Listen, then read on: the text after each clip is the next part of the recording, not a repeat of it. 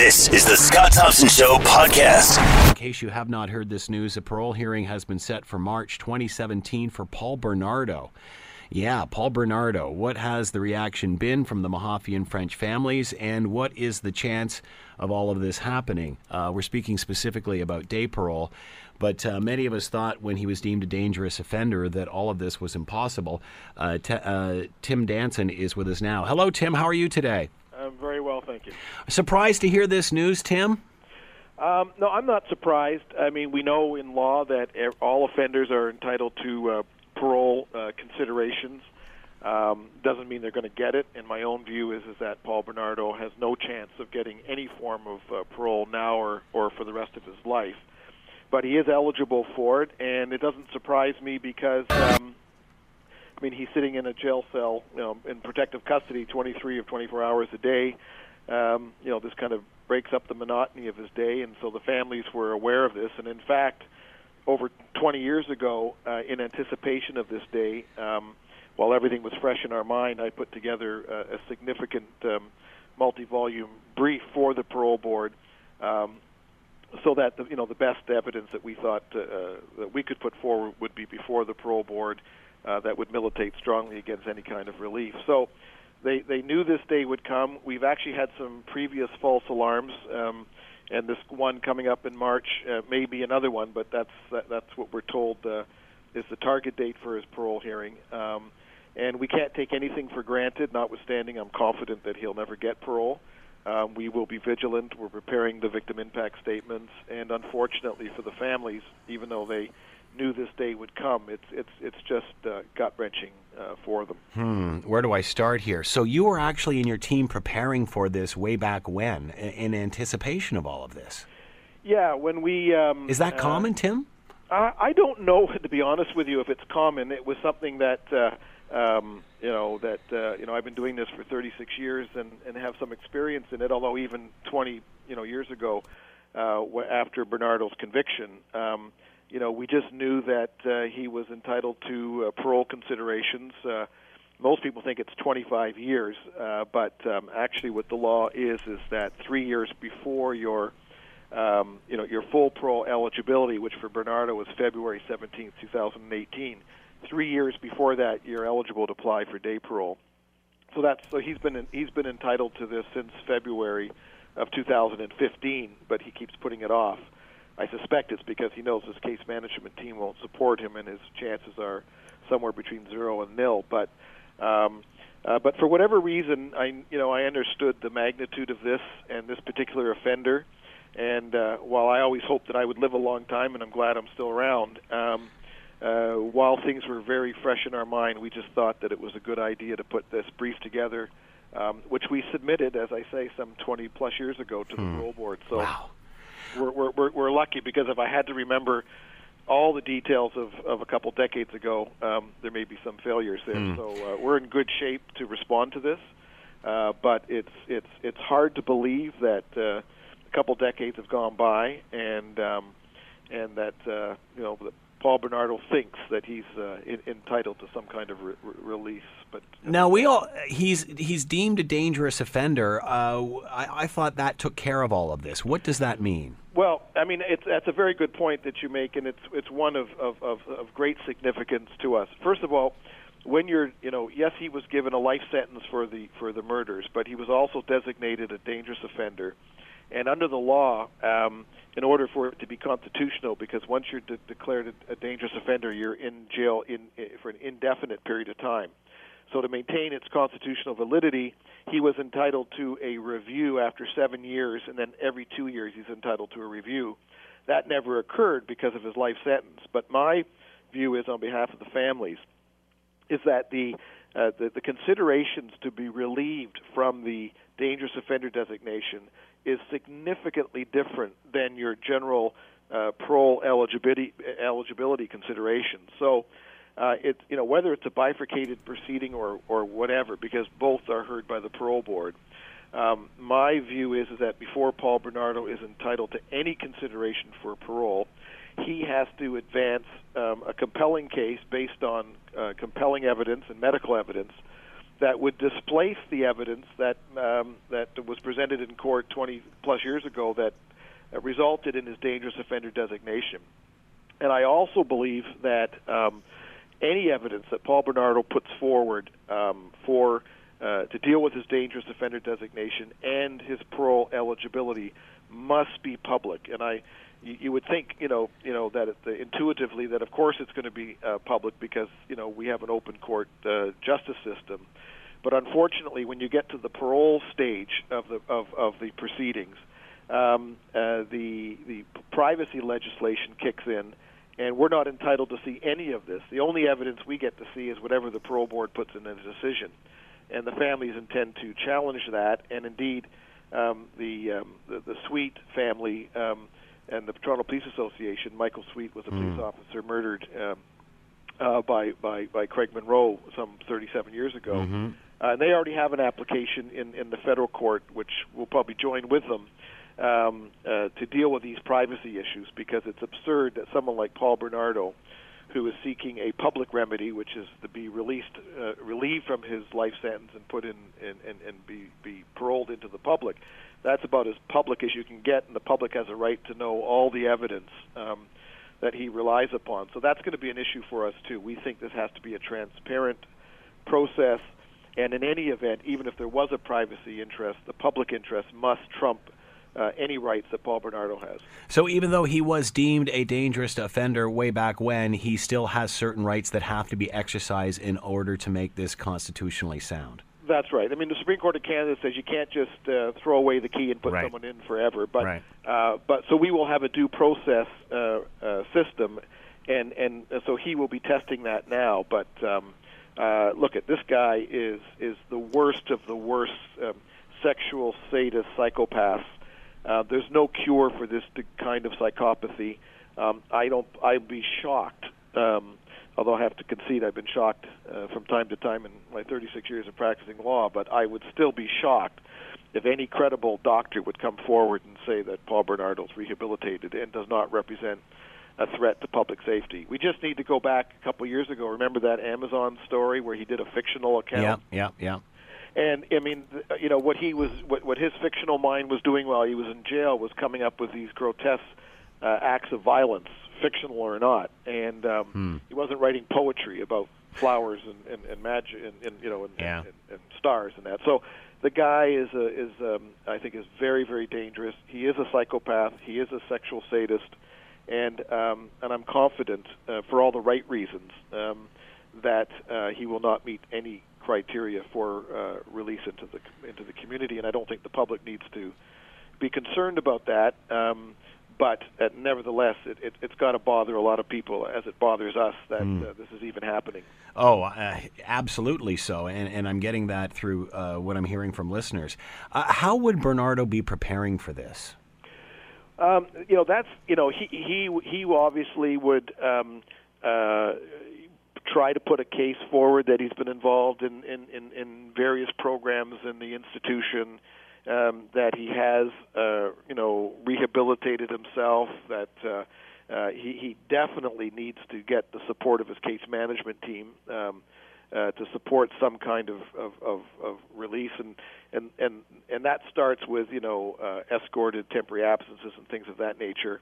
Um, but he also has to show genuine remorse, and he's never demonstrated that. Um, and uh, he, I'm sure to this day, he still blames Karla Homolka for the murders, and um, I don't think he's capable of taking responsibility for his own actions, and that's critical. And and and it can't be just lip service either. It has to be heartfelt and genuine. But maybe, you know, one thing about psychopaths is that they are very bright and they're very manipulative and conniving, uh, and um, and very manipulative. And so, you know, he may try to put a package together, knowing what the pro board wants to hear, and he'll try and sell it. But uh, you know, but uh, it, won't work.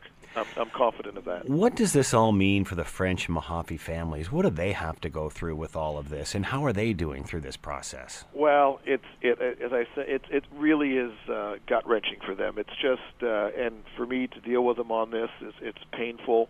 Um, they know that they have to uh, respond. They know they have to, you know, be there for their daughters. Um, they will prepare their victim impact statements. Uh, they will, you know, be present at the parole hearing and therefore be in the same room as the person who murdered their daughters. Uh, all of that is is is is, is gut wrenching um, and very very difficult for them. But you know, when you w- when they see that they're doing this for their daughter and their their, their daughters and their memories, they they do gather up the strength. Um, you know, one of the things that's uniquely uh, difficult for all of them, but I think you know, I know uh, Debbie Mahaffey has particularly expressed this, is that um, to to to communicate the impact that this has on you and what it's been like over the last number of decades is is as personal as you can imagine. And and you know, one of the things that we enjoy in a democratic society is our right to privacy, uh, and to share these type of deeply you know personal views, um, which which you know torture you emotionally. Um, to be have to say that in public is very very tough, and uh, and I know they're struggling with with that dichotomy between the need to protect themselves emotionally, to protect their personal privacy, but the need to participate in the justice system to, to make sure that justice continues to be done. Uh, and in the end, they will come forward, but it is uh, it is not easy. And um, and you have to think, Tim, at you know doing. Uh, co- uh, compiling some sort of impact statement at that time is one thing, but now to do it at this point after they've been without their loved ones for so long, I, I mean, this would be almost a completely different impact statement, well, wouldn't it? And, well, it's a very uh, good observation. That's exactly right. Um, uh, you know, with the passage of time, Yeah. you're, you're now kind of reliving the past. And, uh, What would have been?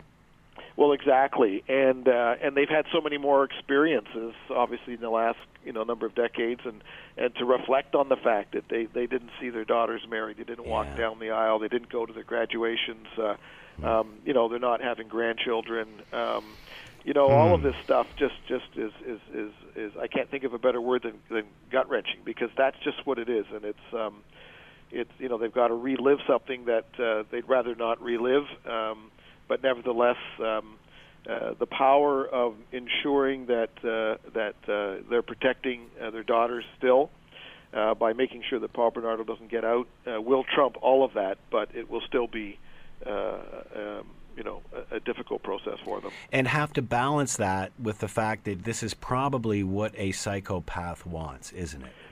Well, that's right, and and and and and remember the way the law works is that even though he gets his parole hearing, and and and as I say, I'm confident that he, he, his his application will be denied. He gets the do, he gets to do this every year or two years for the rest of his life. So you know it's it's um, you know we've been lobbying for changes so that at least uh, um, you know every five years as opposed to every one or two years. But um, very very difficult um, you know for the families. Uh, but um, you know that's our you know that's our justice system, and it's it's it's um, you know for for many offenders you know who who don't have fixed sentence, the parole system is a good system. But when you're dealing with with with people who've been convicted of of, of this kind of or any kind of murder, but this kind of sadistic, brutal, sexual, um, deviant type of murders. Um, to think that they're eligible, you you know, in my own view, I think we maybe make an exception because I don't think that uh, we should be spending taxpayers' uh, money on on. I'm not saying you don't have any parole, but but once you have your hearing to do it every year, two years, that just seems to be um, uh, unnecessary. Tim, please pass on our strength to the French and Mahaffey families. Uh, we support them in any way that we can, and good luck with this, Tim. Great, thank you very much. I appreciate that. You're listening to The Scott Thompson Show, weekdays from noon to 3 on AM 900 CHML. Paul Bernardo will uh, be granted a parole hearing for day parole March 2017. Uh, we've just spoke with uh, Tim Danson, lawyer for uh, the Mahaffey and French families. Uh, he does not believe that this will happen, but uh, as being deemed a dangerous offender, we all thought that perhaps this day never came. No, that's not the case. In order for this to happen, uh, even being a deemed a dangerous offender, that just means when the parole uh, hearings do come, that they carry more weight. Uh, but that being said, the family still has to go through this process, which is terrible. It's it's just absolutely terrible when you think about it. Uh, William tweets, uh, good, uh, I can't say that word, luck. Um, Thomas tweets, It should say funeral instead of parole. Uh, feel free to offer your opinion. You can send us a note at Scott Thompson at 900CHML.com. Phone line's always open 905 645 3221 star 9900 on your cell. We're going to talk to a registered psychologist coming up moments from now and and and talk about what the families do go through in a scenario like this and and why should they have to uh, as i mentioned phone lines are open roy's on the line roy go ahead what are your thoughts um, i just wanted to say that i knew both paul and karla on a personal level i grew up in port dalhousie and lived there when all this was going on hmm. first off secondly uh, i listened to some of the comments made uh, and you there was a suggestion that uh, Paul is a psychopath and is in control and needs to be in control. Anyone who's actually looked at the evidence of the case knows that that's not factually correct. He was not in control. Homolka controlled everything. She made the deal with the prosecutor. After the prosecutors got the tapes and looked at the tapes, they realized they made the deal with the wrong person. She's walking the streets with no supervision, no nothing. Well, he's sitting in jail, and it's easy to get angry at this and, and want blood for blood, but at the end of the day. So what are you saying, Roy? Are you saying that one, the other one should be out and the other one should be in? I don't think the face of the earth is a place for either one of them. I, I agree with you. I'm saying both of them should be in, but if you had to pick the lesser of the two evils, Paul is actually the lesser of the two evils. But she made the deal before he did, and she's walking the streets unsupervised. From what I so heard, from what I've heard, from what I've from what I've heard, from what I've heard of these two tapes, um, or these tapes, I don't think there is a lesser of two evils. But I see your point, Roy. She should be right beside him, and I agree with that. Uh, thanks for the call. What was it? What were they like when they were when you knew them? Paul was very quiet and resigned, and Karla was always the one in control in the relationship. So uh, he was quiet. What was she like? She she was very aggressive. Uh, I witnessed her hit him several times and be physically violent with him several times, and I'd actually counseled him to leave her. Have you spoke with him at all during any of this period? Not since the trial. And so you're confident that he was he, he she was the ringleader. He was the uh, he followed. Absolutely. And as far as the other 14 rapes, at no time did any police investigators sit down with him and ask for any details of the crimes. They just wanted to close a bunch of cold cases and got him to confess and say, "Oh yeah, I'm the Scarborough rapist." He was nowhere near Scarborough when they took place. He was in Port Dalhousie. Then why does he confess? Because he got a deal that he got a private cell and some other benefits while he was in jail. He knew he was going, and he wanted to get the best living situation he could for himself. So they offered him some things and and said, "Look, cop to these 14 cases so we can close the files, and this is what we'll give you in exchange." Thanks for the call, Roy. Much appreciated. No problem. All right. Uh, again, you'll have a hard time uh, selling any sympathy for that man or her, for that matter. Uh, Dale, what are your thoughts on all this? Um, I am Dale Edwards. 25 years ago, my parents were murdered in Woodburn, just up up the hill. Um, the uh, convicted name is George Lovey. He received uh, two life sentences plus another life sentence for trying to murder my sister. She, uh, we are so blessed that she did escape.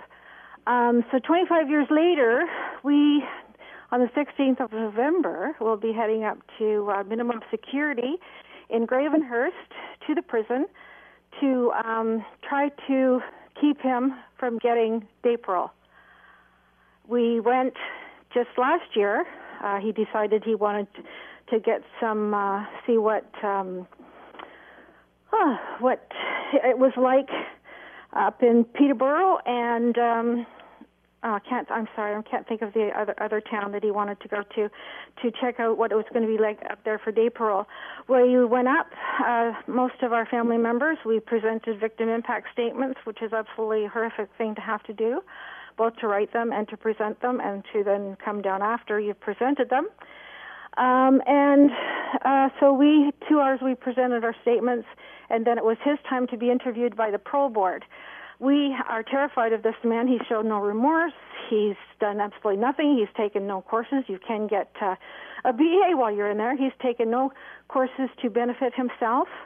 Um, so they, they, he raped my sister about um, 20, uh, 30, 30 days before the murders.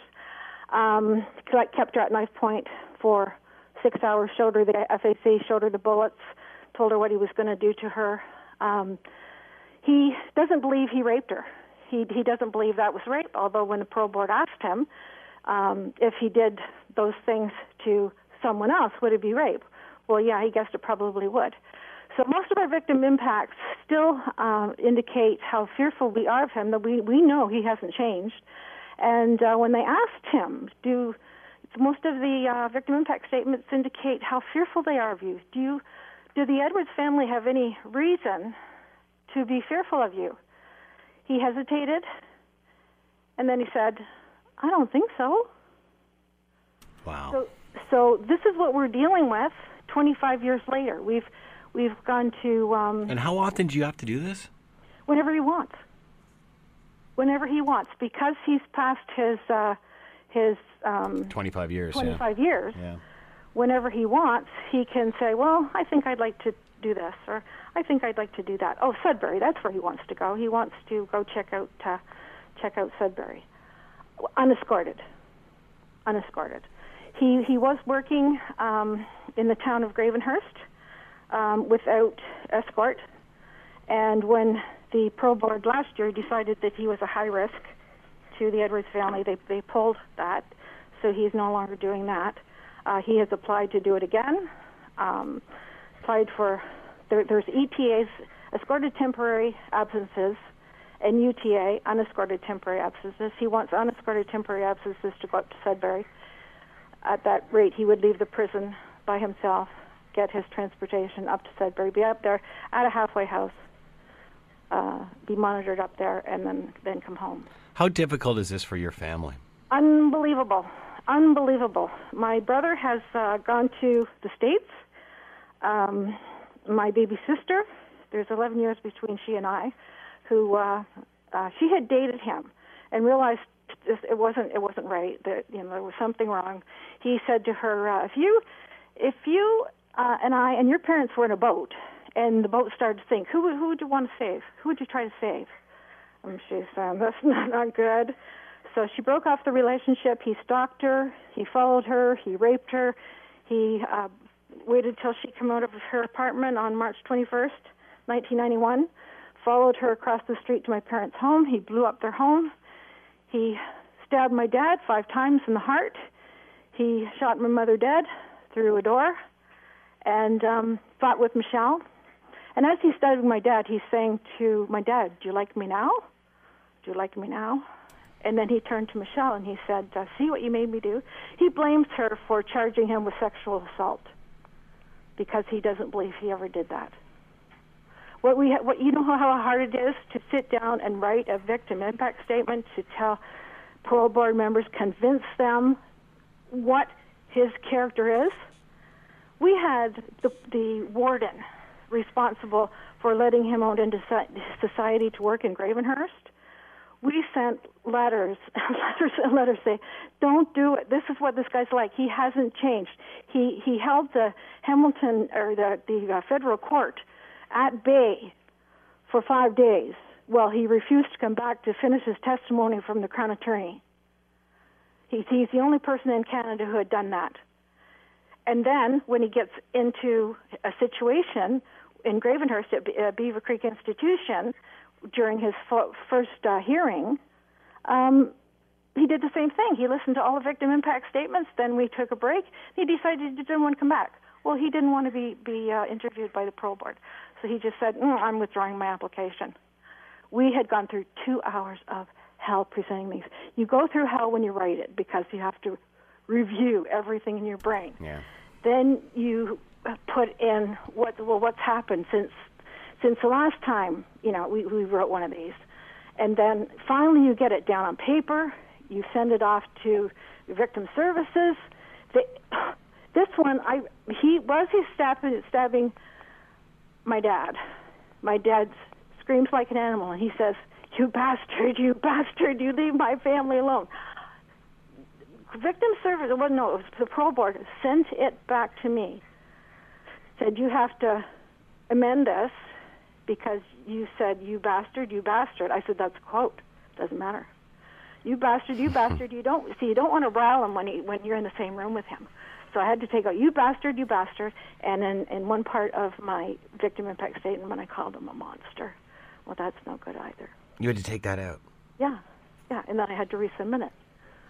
Dale, thank you for uh, sharing your story. I'm going to put you on hold because we have to bring on our guest, uh, Dr. Richard uh, Richard Amaral, who is a uh, registered psychologist. He is joining us now. Uh, good afternoon, Richard. How are you today? Hey, good afternoon, Scott. Uh, Richard- Dale. Thank you for sharing that story. Pretty you're powerful. you're you're hearing the story of Dale, and of course, uh, we started talking about this in regard to uh, the Paul Bernardo trailer or, or uh, trial or uh, parole trial. Wh- what uh, or hearing rather, I should say. How do the how can they expect these families to do this time and time and time again? You're right. It is difficult. Um, you know, I, I know that uh, a few weeks ago, uh, we Scott, we were having a conversation on post-traumatic stress disorder. You know, amongst and the the presence of PTSD amongst jurors, and you know, after hearing uh, Dale, and thank you again for sharing your story, Dale. But after hearing her experiences here, um, I, it's very logical, very reasonable to think that families get re-traumatized every time they do this. Um, they're putting, you know, their own mental health gets compromised just a little bit, or compromised quite a bit, I, I should say, um, whenever they do this kind of service for society, where they um, help out with the justice system. But uh, I can't imagine just how difficult it must be. You know, and you bring up a valid point, Richard. I mean, you're doing your duty. You're doing your duty for your family member. You're doing your duty for your daughter, your son, whatever. Uh, how are you supposed to heal when you're constantly fighting this battle? Well, I, that's a great question, and perhaps you know Dale can help with that. You know, in terms of her journey uh, at healing. But I guess one of the thoughts I had was that you know sometimes to, it's the perspective that by sharing your story again, by sharing your experiences again, you are helping the millions of families. You know, you're helping the rest of society to be a little bit safer. So, um, what that that person in, in sharing their story in their victim impact statement is doing an incredible duty uh, in helping out for the welfare of others. And I think sometimes having that perspective can be quite healing. Therapeutic. I'm assuming. Okay. because it just simply because you're you're paying it forward in some way. But you know what I'm finding traumatic here, it must be incredibly traumatic, is when, when we're talking to Tim Danson, lawyer for the Mahaffey and French family. Um, you know they're going through impact statements that they wrote however many years ago and then now they're going to read more impact statements on how life has been without their daughters for the past however many years uh, so I mean, you know, it's it's one thing to do an impact statement at the time of the crime, but then to have to do it however many years later after you've lived your life, not seeing how your child grew up. I mean, that's that's that's that's another crime. That's another that's being victimized again. That's right. That's absolutely right. You know, and you talk about this this piece of the re-traumatization. Um, so be- when I got asked to come on your show today, before your producer called me, I was just about to go into a counseling session with a client. And I, I was just uh, at 12 o'clock. I finished my session with her, and it's a 20-something girl from the GTA. And um, I was just we got into the conversation just as we were closing up the session, and I said, "Yeah, I'm going to." Um, speak on this on uh, the Paul Bernardo uh, case on the radio, and she said, "I know, I heard about it," and she uh, said this. She says, "This is the worst nightmare happening to all the women in Toronto. The worst nightmare is happening to all women in tomorrow in Toronto." And I guess what stood out for me here is that this was a young girl who um, was either not born yet when Paul Bernardo was arrested, or was born just before the but her uh, his arrest. And you know there is the what sometimes we forget is that you know a lot of people were traumatized when hearing about the crimes, and this memory that this girl's mother had about that that crime and that event um, is something she's shared with her daughter. And my client and her friends have talked about this Paul Bernardo and Karla, um, Karla Homolka, and um, and you know, and they were just children, or some weren't even born yet when this was happening.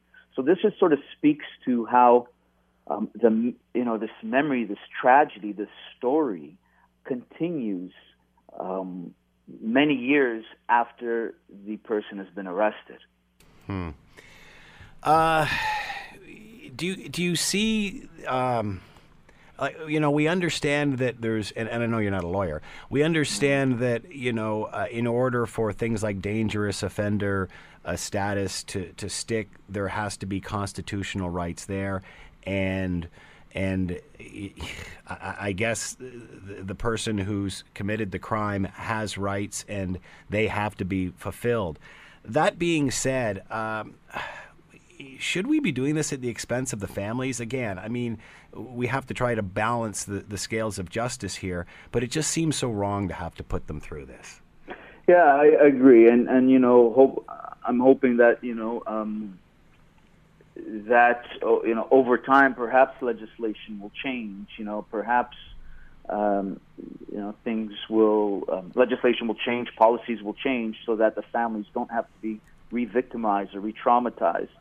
Um, but you know, one of the you know one of the things I think it does though is that it, it provides again uh, the voice, you know, a very real voice um, to those who cannot speak.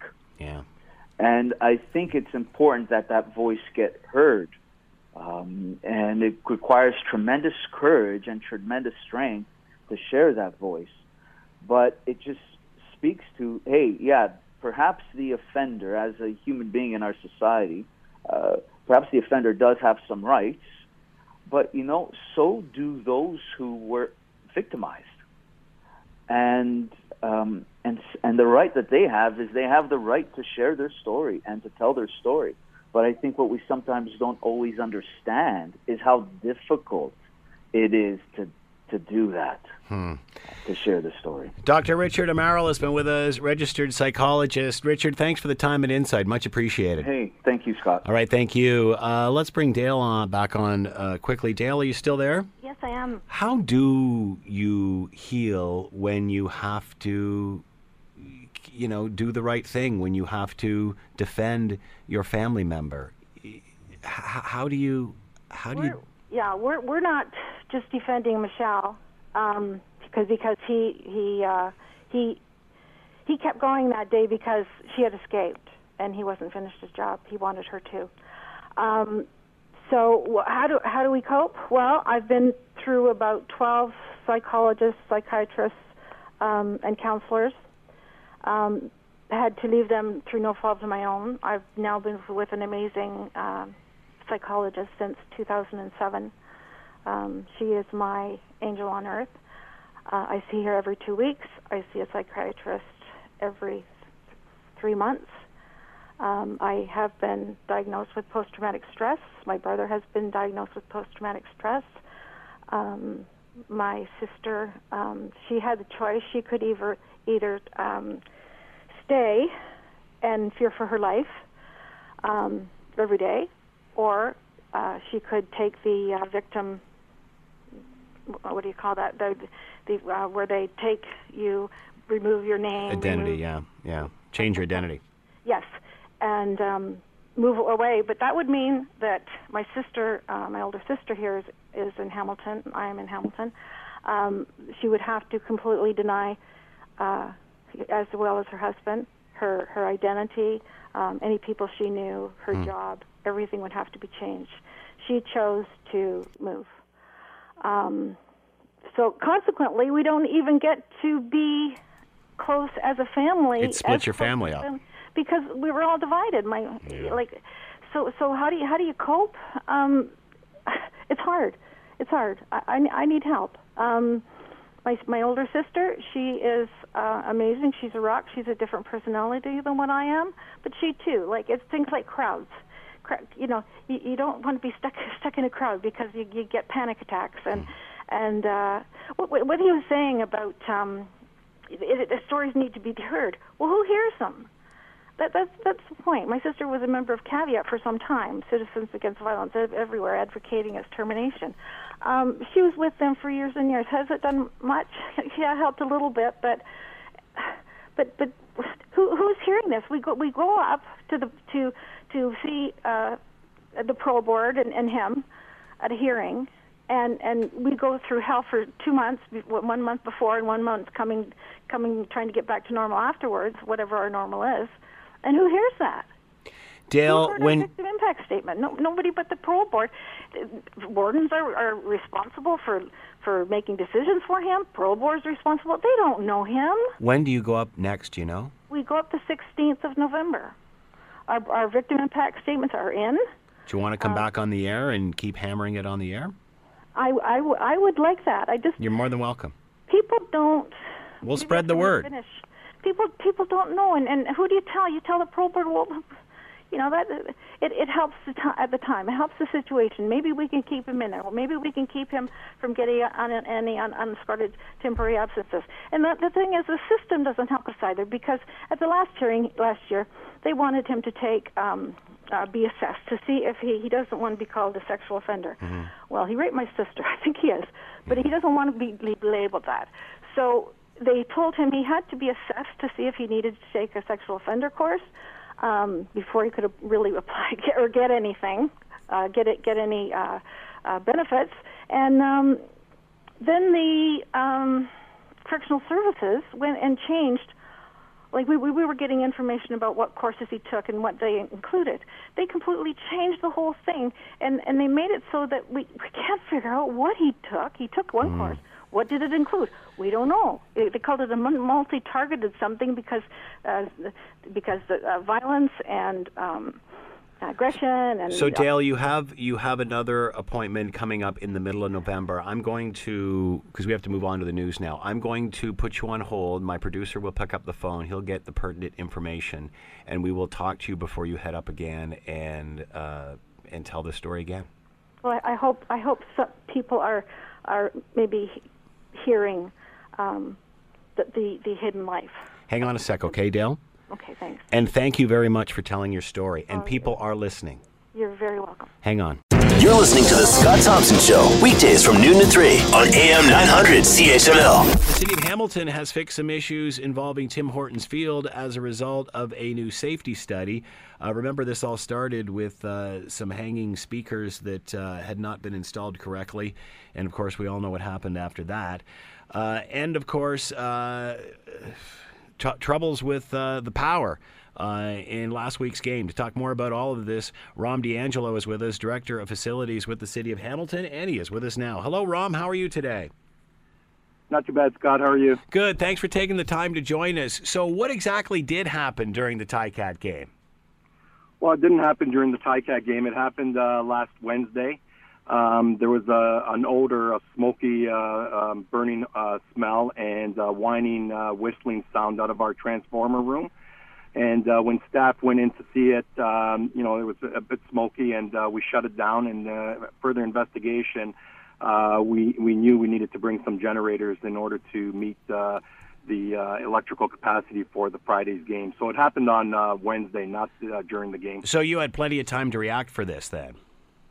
Uh, yes, we did. Uh, I mean, our staff were scrambling. We had to make a, a number of calls Yeah. uh, through Wednesday and Thursday in order to get the the two transformers in to meet the capacities for uh, uh, a game day situation. And sure enough, uh, my staff pulled through and uh, had two transformers delivered on uh, late Thursday, and we connected it, patched it into the uh, stadium, and uh, uh, we were ready to go for game day on Friday. How difficult is that, Rom, to uh, wheel in the generators and plug them into the stadium? Is that difficult? How, how, how hard is that?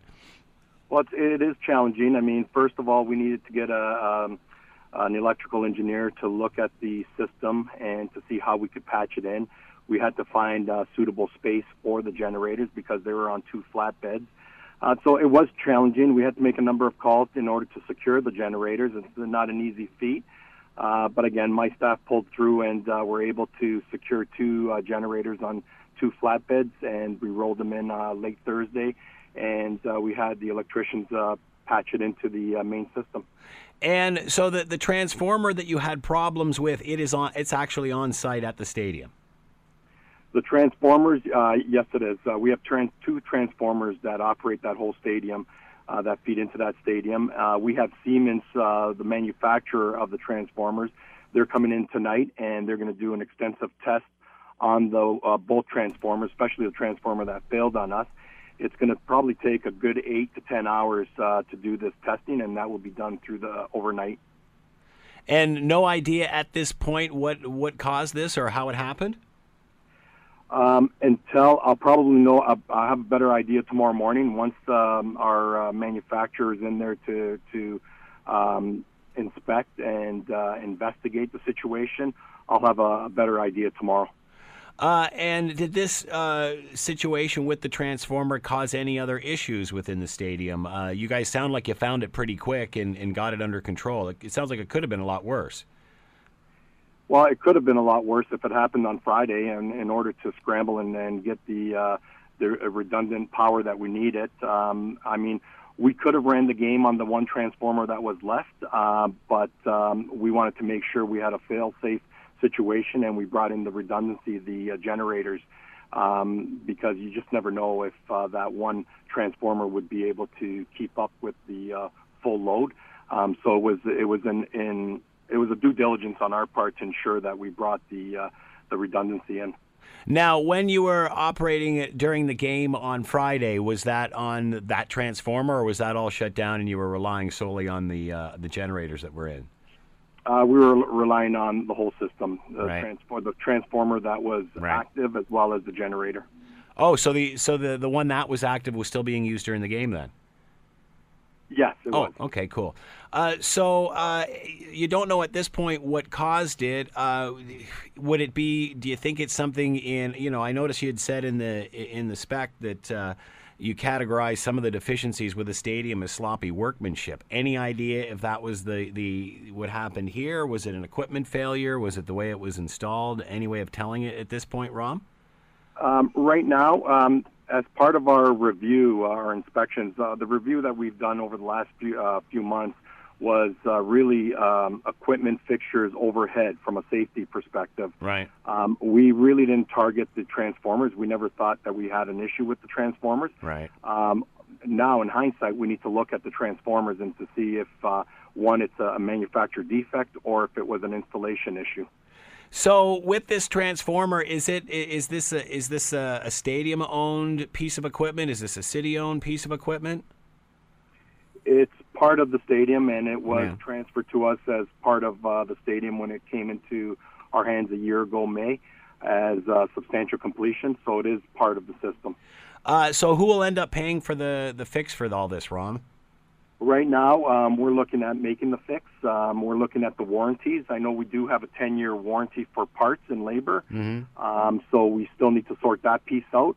At the end of the day, it's not going to affect the uh, the taxpayer because it's going to be under the warranty, or we're going to go after uh, Infrastructure Ontario or the general contractor as a latent defect. Rom, you were talking about how you guys conducted a review after the situation with the speakers. Where did that go? I understand there was some missing bolts ar- around the scoreboard. What can you tell us about all of that? Yeah, um, so when the speaker fell, um, I had some concerns. Uh, the fact that one speaker could fall, I had some concerns on uh, everything everything that was overhead, any type of equipment or fixture that was overhead. That I wanted to inspect um, the mounting systems or the uh, the fastening systems. Um, so it, it, it was a long process. We hired a local uh, multidisciplinary engineer uh, that reviewed all the systems overhead. And uh, as as uh, we recognized uh, deficiencies, we handled them uh, immediately, and we ranked them as high risk, low risk, and medium risk. And in most cases, everything that we uncovered were in the low risk category. Um, there, there were a number of items that we felt that were in the medium risk that we dealt with immediately, uh, which was um, a lot of the smaller speakers that were mounted at the, on the concourse levels uh, on the fascia. Um, we we looked at the um, the anchoring system. They were loose and they were uh, loose in the actual um, drilled holes. So we took immediate action, removed them, and replaced the um, the anchor system and remounted the uh, speakers. The score clock, uh, we noticed that there were 10 uh, bolts missing, and uh, we took immediate action on that as well.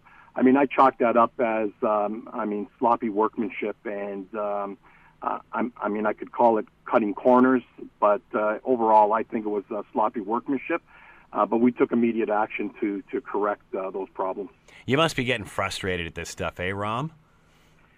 Well, yeah, very very frustrated. Um, you know, myself and my staff that are there. Uh, I mean, every day we're operating that facility. It's a 365 day uh, um, facility, and uh, these things that come out of uh, left field are surprises to us, and uh, we need to react. And uh, when you get into a reactive mode, it's always tough to find solutions. And uh, definitely, a 145 million dollar stadium. I mean, it, it is a great stadium. Uh, the Ticats put on a great production on that stadium. Um, it's a great venue to have uh, showcase any type of programming in there. Uh, but again, 145 million dollar stadium and uh, these type of defects, it is frustrating and it, it, sometimes it's very troubling to see. Ultimately, who's responsible for this, Rom, and how do you how do you get it fixed? How do you take care of it, even at this date? Well, I mean, right now um, uh, we have uh, a team of our project managers and the operation people at the stadium, and we're handling them directly. We're inventorying everything that's happening. We're putting uh, a cost associated to those uh, elements, and uh, we're going back after uh, Infrastructure Ontario and Ontario uh, Sports Solution as a latent defect or part of the defect list that we have uh, ongoing. So, are So, there? yeah, sorry, go ahead. Sorry, sorry. Go ahead. So, uh, is there any other thing, like you said, that this, uh, you know, you were you were concentrating on the overhead stuff when the speaker situation happened. Uh, you weren't really expecting a transformer to blow out on you and, and, and leave you, you know, scrambling to find alternative measures and stuff. Uh, how confident are you in the stadium itself? Is you know, uh, obviously you've got it secure; it's a safe place. But you know, uh, stuff like the transformer and such. Are you are you are you walking on eggshells? Well, you know, I have uh, honestly, I have a strong team that works out of that stadium, and uh, we've been developing uh, preventative maintenance programs on all the systems. So we've been uh, inventorying all the equipment that's there. So we do periodic checks. So I'm confident on that level that uh, we do have a strong and a robust uh, preventative maintenance program um, with the skilled trades that we have on site. Um, so I'm confident to that to that matter. But you just never know what the next surprise will be with the stadium. I've had the speaker fall and I have this transformer fail on us. Um, so what's the next boogeyman that comes out? I have no idea, but I do have a strong team over there that are very reactive and have strong skill sets to uh, deal with these matters. Yeah, good for you. Uh, so, uh, what can you learn from this, Rom? I mean, you know, if we were to ever build another one, what would you take away from all this?